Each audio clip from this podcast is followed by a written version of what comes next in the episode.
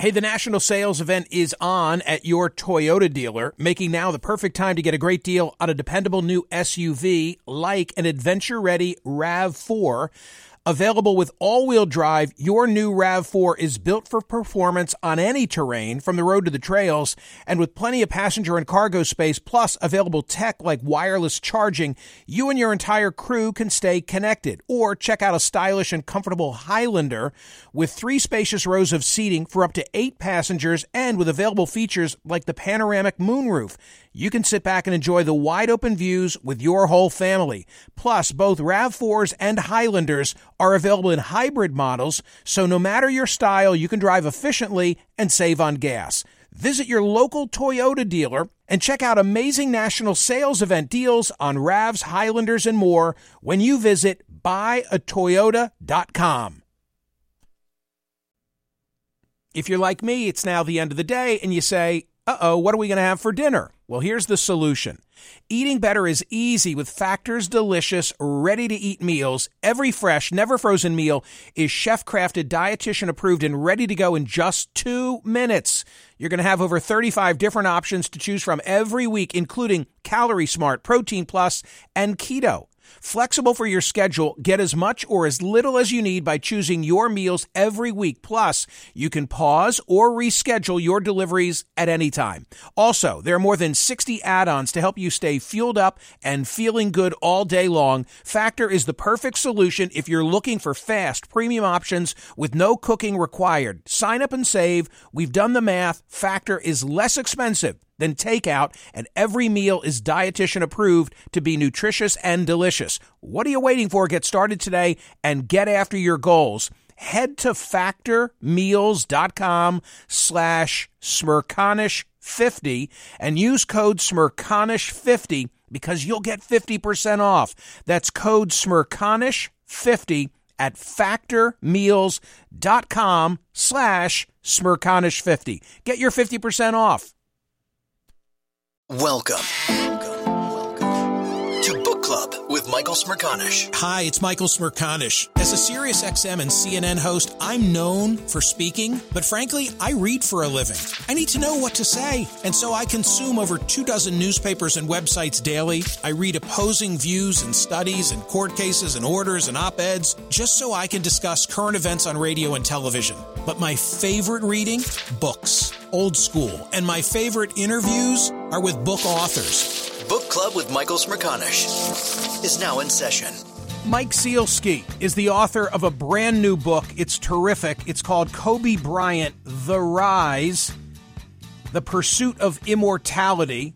He's a Philadelphia Inquirer columnist, and it's great to have him back on the program. Congratulations on the book. I read it and I thoroughly enjoyed it. What's so unique is it's not Kobe, the NBA star, it's Kobe Bryant, primarily the high school superstar. Begin by telling me about the tapes. Sure, Michael. Thank you for having me on. Um, so, back in the mid to late 1990s, Kobe and a confidant and friend of his, a guy named Jeremy Treatman, tried to collaborate on a book together. It was going to be a memoir of Kobe as he transitioned from Lower Merion High School into the NBA. The book never came off, and Treatman kept transcripts of some of the interviews and the micro cassette tapes, but threw them in a box and didn't worry about them for a quarter century. So when I got the idea in the spring of 2020 to try to do this book, I've known Jeremy for a while. I reached out to him, we talked. He gave me those transcripts, but he couldn't find the tapes. Fast forward to December 22nd, 2020, three days before Christmas. He's cleaning out his garage and he calls me up and he, he has found the tapes. So I rushed over there the next morning. I got the tapes. I spent the next month listening to them and kind of weaving them into the narrative of the book. And you're going to be able, by reading this book, and there's also a podcast that kind of complements the book, you hear Kobe as he was 17, 18, 19 years old in a way nobody's ever heard him before. Yeah, I, I've not heard the audio. I've not listened to the podcast, but I, of course, read the book and I know what you drew on in writing the book. But what's it like to listen to the voice of a young Kobe Bryant? Chills, just absolute chills. Um, it's like you're hearing a voice from beyond the grave. Uh, and it was so much better and so much more intimate to be able to listen to these tapes than to go back and read a book or read old newspaper articles or magazine articles or even talk to some of his friends about what he might have been thinking or feeling at a particular moment. On these tapes, he's telling Jeremy, Oh, let's cover the state championship run in 1996. Let's talk about the draft. Let's talk about his thoughts on Del Harris, his first head coach with the Lakers. Here's what I really think of Shaquille O'Neal when I first meet him. Meeting Magic Johnson, meeting Michael Jordan, you have 18 year old Kobe living the moment in the moment and talking about it. Kobe Bryant was such a high school phenom that the 76ers under coach John Lucas allowed him to practice with the team. That was the turning point in his whole life. Uh, right up until that moment, um, you know, he's thinking he's going to go play in the NBA, but he doesn't quite know what he wants to do. Is he going to go to college? He's thinking he might be able to turn pro right out of high school. And as you said, in 1995, John Lucas, whose daughter was a classmate of Kobe's, that's how he knew about him, invites him to scrimmage and practice with the Sixers over the summer of 1995. And Kobe goes toe to toe with Jerry Stackhouse and Shawn Bradley and Rick Mahorn, all these pickup games and scrimmages at St. Joseph's University and Episcopal Academy. And it's there that Kobe realizes, you know what? I don't need to go to college. I don't have to go to Duke. I don't have to go to LaSalle. I don't have to go to North Carolina. I can make this jump. And what's really cool about it is that he kind of keeps it to himself. There's only so many people that he tells that he's going to do this, that this is his plan. This is all kind of happening behind the scenes while outwardly he's kind of giving these anodyne answers to the question, What are you going to do, Kobe? What are you going to do? I don't know. I'll make the decision when I make the decision but he already had his mind made up. He was going straight how were the, the how were the 76ers? I mean, I know from reading the book that that he then develops a relationship with with Stackhouse, but when he first walks into the St. Joe's Field House or the Episcopal Academy or wherever it was for the first time, what was their view? What do you mean we're going to play with some kid from high school? Yeah, that's just it. They thought he was a kid from high school. I mean, he was six foot six, but skinny. He had just started kind of going through um, a real regimented training program uh, with a guy named Joe Carbone, who had been the Sixers trainer. In fact, Lucas tells Carbone, work with this kid. John Lucas had his heart set on taking Kobe in the 1996 draft. He got fired before he could, and the Sixers ended up taking Allen Iverson. But yeah, all these pros are like, who is this kid? You know, who does he play for? Lower Merion, He plays in high school. Maurice Cheeks said that. Um, Harold Katz, the team's owner, who's watching these scrimmages, says that. And then they start to play and there are days where he is dominating. You know, he's going toe to toe with Jerry Stackhouse, who had been the third pick in the previous year's draft and was thought to be the Sixers' savior.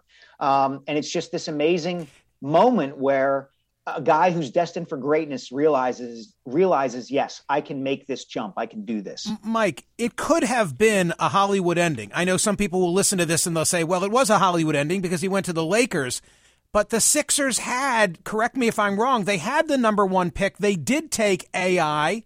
And of course, there was that 2000, I guess it was, and one legendary final series where it's the Lakers and the Sixers. I'll never forget it, even if I can't remember the year. But why didn't the Sixers take him? Well, you have to put Kobe coming out into the draft in its context at the time, Michael. In 1996, the idea of a high school kid, especially one as skinny and kind of wispy as Kobe, making the jump was unheard of and considered too great a risk. Now, Kevin Garnett, the year before, had made the jump from high school to the NBA and been the fifth pick, but he was seven feet tall. He he looked like and was built like a man coming out of high school. The perception was that Kobe wasn't. Uh, and so the Sixers have the number one pick. There are people in their front office who are lobbying them to take Kobe uh, in fact, and in fact, Kobe's one of Kobe's coaches at Lower Merion calls the Sixers front office and gets Brad Greenberg, the team's general manager at the time, and says, "You got to take this kid. I coached him. It'll be the smartest thing you ever do."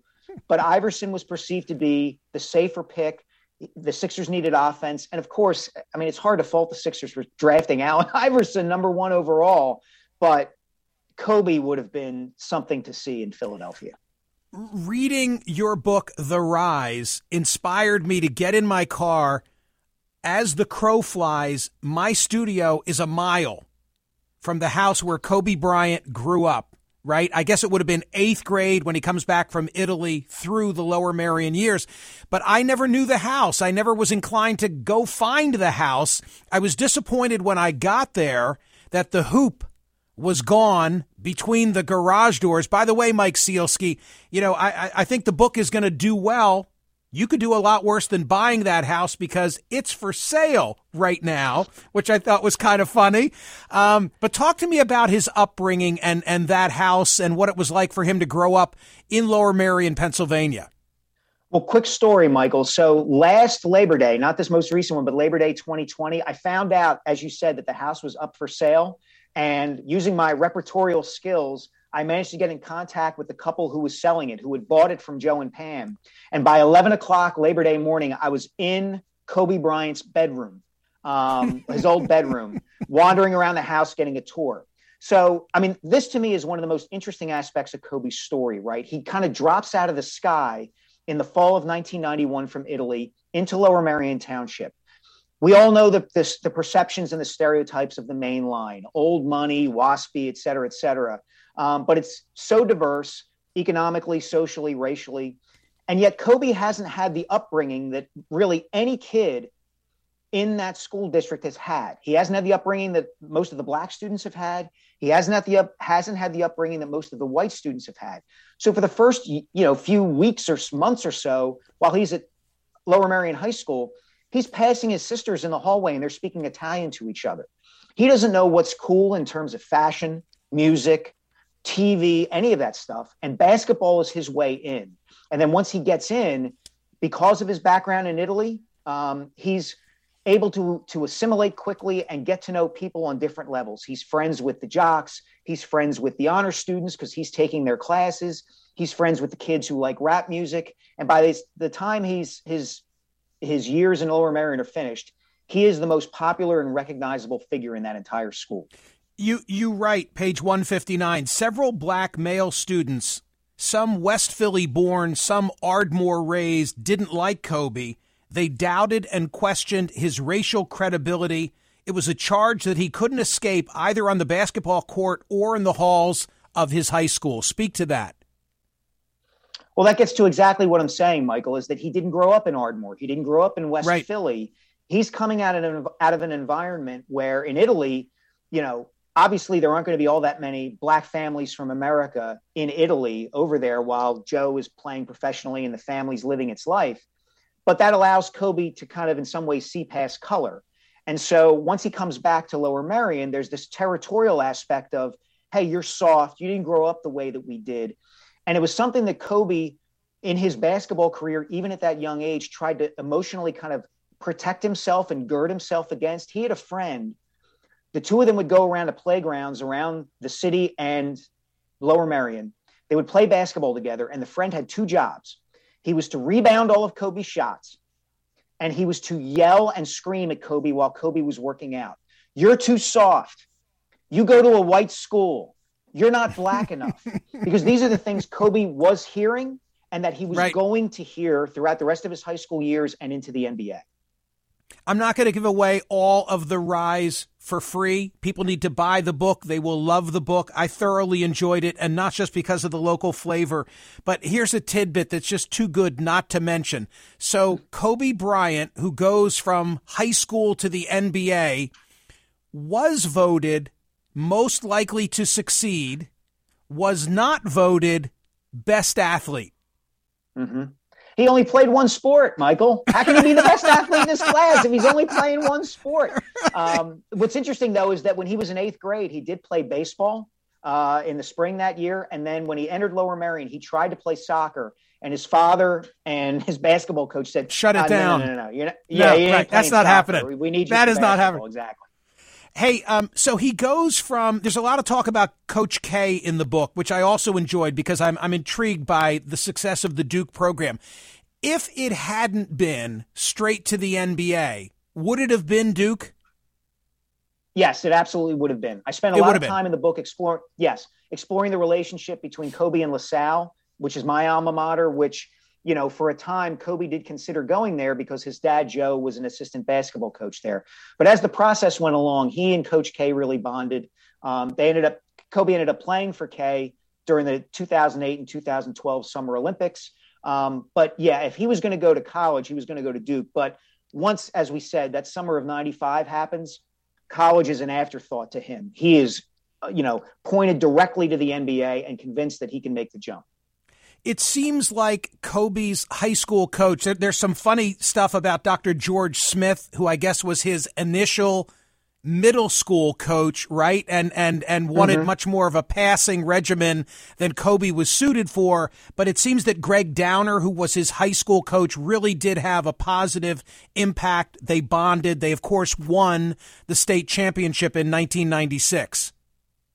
Gregg Downer knew what he had in Kobe Bryant the first time he saw him. And really, as you pointed out, yeah, as you pointed out, George Smith, the eighth grade coach, very nice gentleman but was kind of like Gene Hackman and Hoosiers, right? You pass the ball four or five times before you shoot it. Right. No one right, player right. is more important than the other. Gregg Downer saw Kobe and was like, oh my God, we have Michael Jordan in our gymnasium. And so by the time Kobe's a senior, Gregg kind of builds a, a, modern coaching staff to kind of accommodate and coach Kobe. He gets a former Division One and pro player to guard Kobe in practice. He gets a media relations representative, basically, in Jeremy Treatman to handle all the newspapers and TV stations. And he basically says, We're not going to play the Princeton offense. We're not going to overthink this. We're going to give the ball to Kobe and we're going to get out of the way. And they end up winning a district and state championship. Mike, if you had to identify of the modern era, I don't even know what that is, but the two most famous Philadelphians, uh, I would put at the top of the list Kevin Hart and Kobe Bryant. And I learned from reading The Rise, their paths crossed at basketball camp. Tell that story. Sure. Well, Speedy Morris, the longtime coach at LaSalle University, used to hold a summer basketball camp at the the practice facility there. It was kind of legendary for being this Philly kind of camp, really, you know, raw, bare bones. And Kevin Hart went one or two years and actually roomed with Kobe. Kevin has talked about this on the Tonight Show and on YouTube. Um, now, how much of his the story he tells is apocryphal, and how much of it isn't is left to the imagination. But at one point, he approaches Kobe uh, and says, "Hey, man, you know what Division One program do you think I should go to? Should I go to North Carolina or Duke? What do you think?" And Kobe just laughs at him and walks away. Um, you know, and Kevin tells the story about how Kobe, you know, played the whole camp left-handed and i asked speedy morris and his son keith about that and they said well we don't know if that happened whatever but they definitely were in camp together and kevin definitely learned like basketball was not his future laughter and entertainment were going to be his future can I say one other thought? I'm I'm I'm that rare reader who reads the acknowledgments. Usually I do it at the outset instead of the end of the book, and I know that the family was not necessarily cooperative, not necessarily hostile either, but maybe because of the raw emotion from his tragic passing. But I would think that they would love this book. I would think that the, that the whole Bryant family would really be appreciative of all of the work that you put into this to uncover what those high school years were all about. Well, I appreciate that, Michael. I did reach out to Joe and Pam. I wrote them a letter and sent them some samples of my writing in the hopes that they would talk to me. Um, I didn't hear back from them directly. I did hear from intermediaries that they were aware I was doing the book, but they haven't spoken publicly, to my knowledge, um, to any media to anybody entities yeah. or outlets at all. So the fact that they didn't speak to me, I was okay with that. Um, if they had given a big interview to ESPN or Sports Illustrated or something like that, that would have been different. But I understand, and and as I said in the acknowledgments, all I can do is respect that and and hope that if they read this book, which I want to be an honest rendering of who Kobe was and who he came to be, good, bad, complex, I hope that reading it brings them a little bit of joy or something closer to joy. The book is called The Rise Kobe Bryant and the Pursuit of Immortality. I wish you all good things. It's terrific. People should buy and read it, and it's it's a nice departure from a lot of what we're dealing with in the world today. Mike Sielski is the author. Thank you, Mike. I wish you good things, and I'll see you soon. Thank you so much, Michael. Really a terrific book. Uh, check it out, The Rise. TC, it occurs to me after reading Mike's book that in very close proximity to us, uh, there would have been a victory parade, and Kobe Bryant, after winning the state championship, would have paraded on the streets near where we are in the back of a fire truck. That's unbelievable to think about. That's a picture I need to have. We got to track it down. I, I want to have a picture of Kobe, uh, you know, on the streets of Ardmore, PA. Must track it down. Yeah. Mike Sielski's book is called The Rise. Hear more of Michael Smerconish on SiriusXM's POTUS Channel 124. Live weekdays from 9 a.m. to noon East or anytime on the SiriusXM app. Connect with Michael on Facebook, Twitter, YouTube, and at Smerconish.com. Book Club with Michael Smerconish. New episodes drop Tuesdays and Fridays. What does innovation sound like? It sounds like the luxury of being in the moment with your customer, client, or patient. It sounds like having the right information right when you need it. It sounds like being at your best for your customers and your business. Thanks to Highland's intelligent content solutions that improve digital processes, innovators everywhere are able to do their thing better, whatever that thing is. Now, who doesn't like the sound of that? Highland, for innovators everywhere. Visit highland.com. Reese's peanut butter cups are the greatest, but let me play devil's advocate here. Let's see. So, no, that's a good thing. Uh, that's definitely not a problem. Uh, Reese's, you did it. You stumped this charming devil.